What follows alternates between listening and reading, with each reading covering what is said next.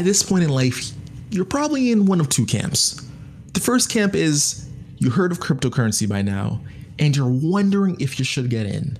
You're wondering if this is something that can actually build wealth on, or if this is just some sort of pyramid scheme type of deal.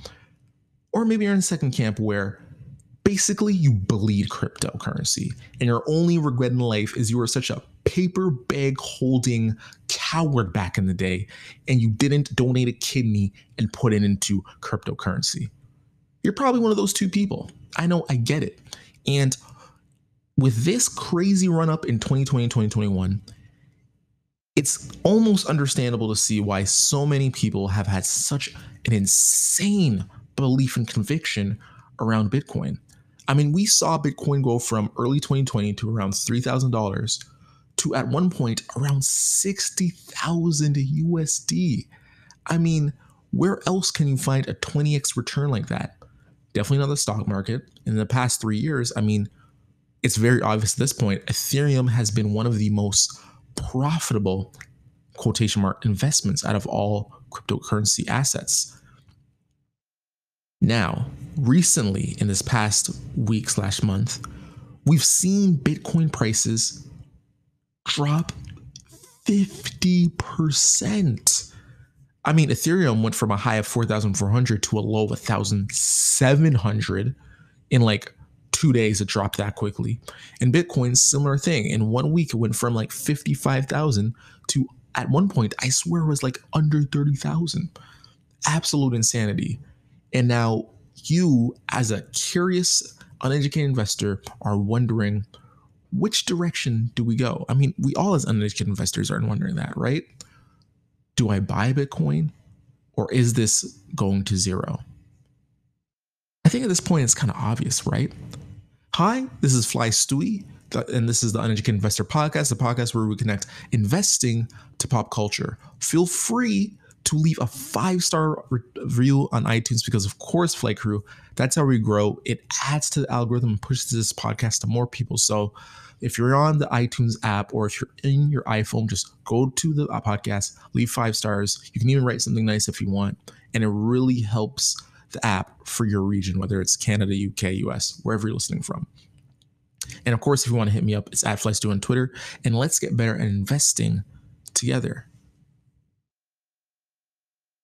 I gotta be real with you guys. Um, I put some money in Bitcoin in 2017, Litecoin, Bitcoin Cash, Ethereum, and just kind of put in there, forget it.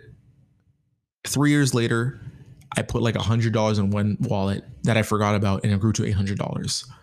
Um, seeing that, you know, in 2020, 2021, it made me take a deeper look into what's going on and recently, I actually bought my first NFT. Uh, it cost 1.2 ETHs, which at the time was maybe like 6,000 Canadian. Um, and I gotta say, man, after really looking into Bitcoin, really looking into Ethereum, and actually what's going on, um, I'm at the point in my investing career, you know, at the humble age of what am I, 28 right now? I want to go 50% into Bitcoin and Ethereum. I really do. And the more that I look into this um, investing class, the more I actually want to up and up and up my portfolio when I'm actually starting to really understand what's going on. Now, as I say that, am I actually going to go to 50% Ethereum, Bitcoin? No. I think 20% is somewhere I actually would feel much more comfortable. And that's just personally because when it comes to putting money in Ethereum and Bitcoin, I find that it's not necessarily as easy as I would like to. Um, taking that money from Bitcoin and maybe putting it into stocks or maybe putting into NBA cards or maybe putting into any other asset class, asset class such as Forex or another investment. However, the more I look into actual cryptocurrency, I realize that the true magic of this world, this true magic of this asset class, is that you should never convert your money to fiat after.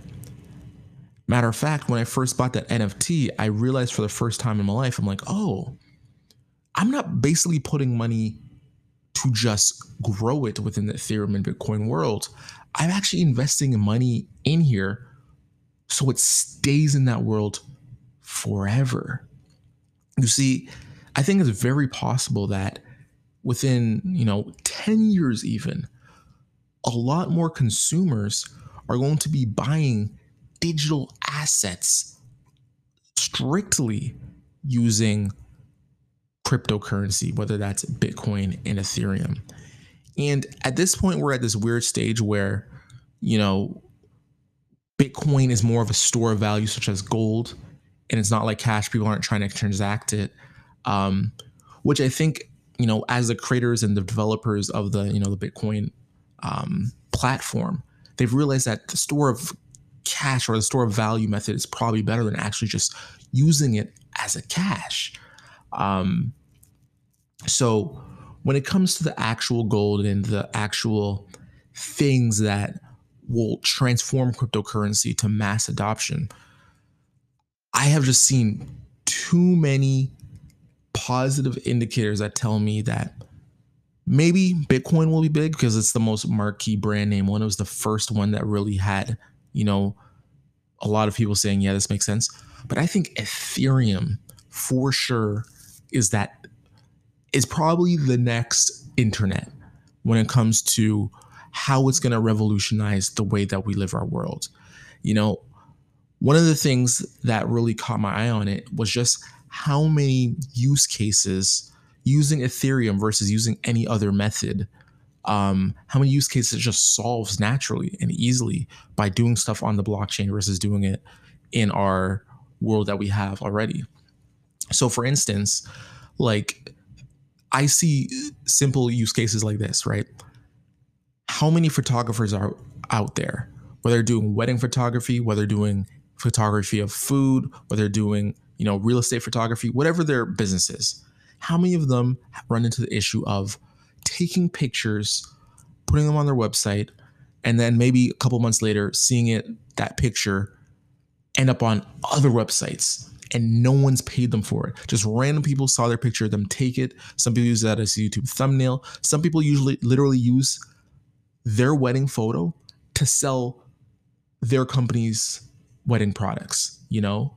So there's a lot of people who are just taking copyrighted material and there's no way to enforce it in the world at the moment. You can try, but like if you're a photographer in the US, if someone steals it and they live in the Ukraine, like what are you going to do? In an NFT world where the actual copyright is embedded within the smart contract, you get around a lot of those things. Let's say that you're someone who's putting that copyrighted picture on Pinterest or you have a a website that's built on Ethereum where you post your pictures on.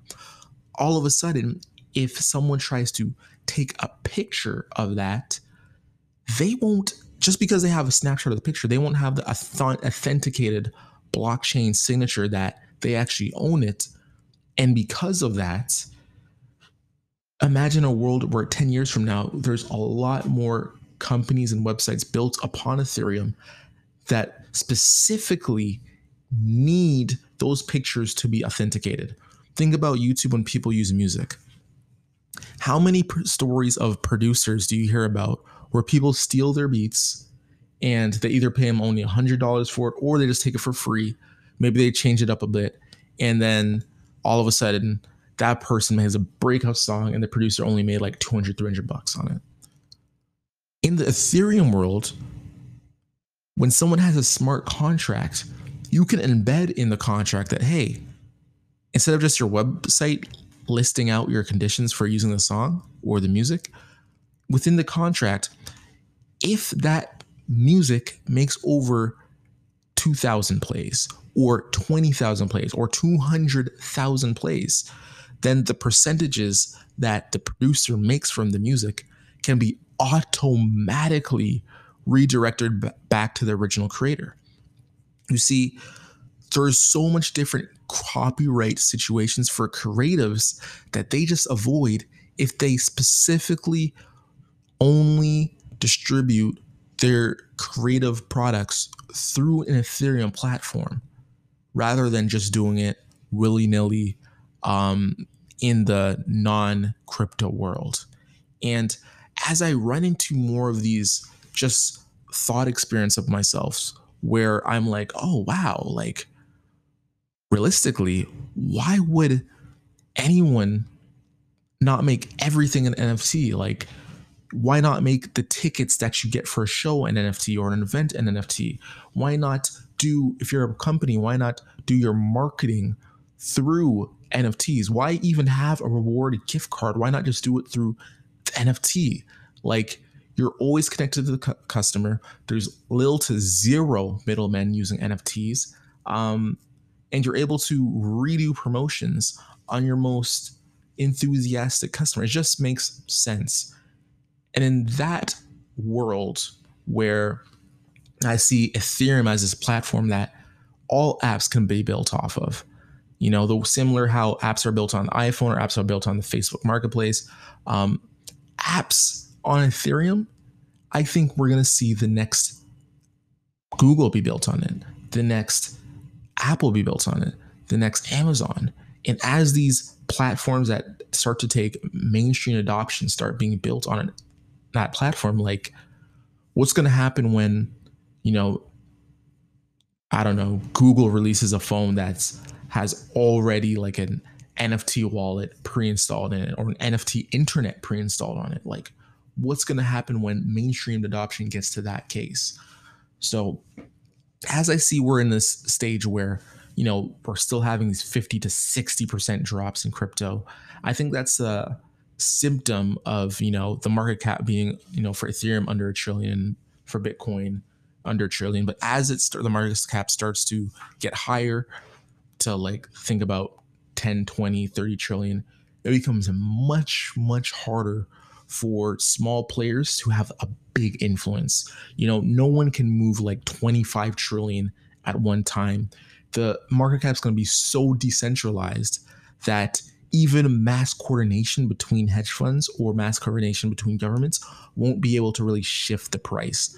And that's why I think um, whether it's between 2021 or maybe 2021 to 2025, I definitely could see a world where my portfolio grows to around 30% uh, positions in Bitcoin and Ethereum. And as always, the best, most brightest investors are the uneducated ones. That's because the uneducated investor, they never stop learning. What's your thought on cryptocurrency? Is this a fad? Is this drop in Bitcoin and Ethereum the first sign that these things are going to zero? Or this is this a temporary solution to uh, a long term problem? Did that come out right? Or is this more of just a sign that everything's going to zero? Let me know on Twitter. It's at FlyStew, and we, Flight Crew, have to take off. This podcast is brought to you by NordVPN. If you want to watch movies anywhere in the world, whether you're in the US and you want to watch UK movies, or if you just want a safe, reliable internet connection where you want to make sure that you're out on the go using Wi Fi, but you don't want to have your data actually compromised when you're checking your investments, use NordVPN. It is the best, number one, most reliable VPN service out right now. It's the one that I actually personally use.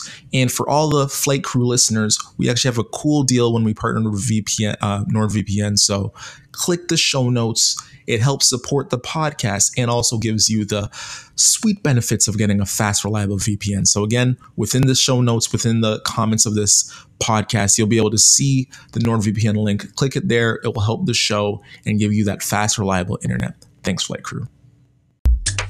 Thank you.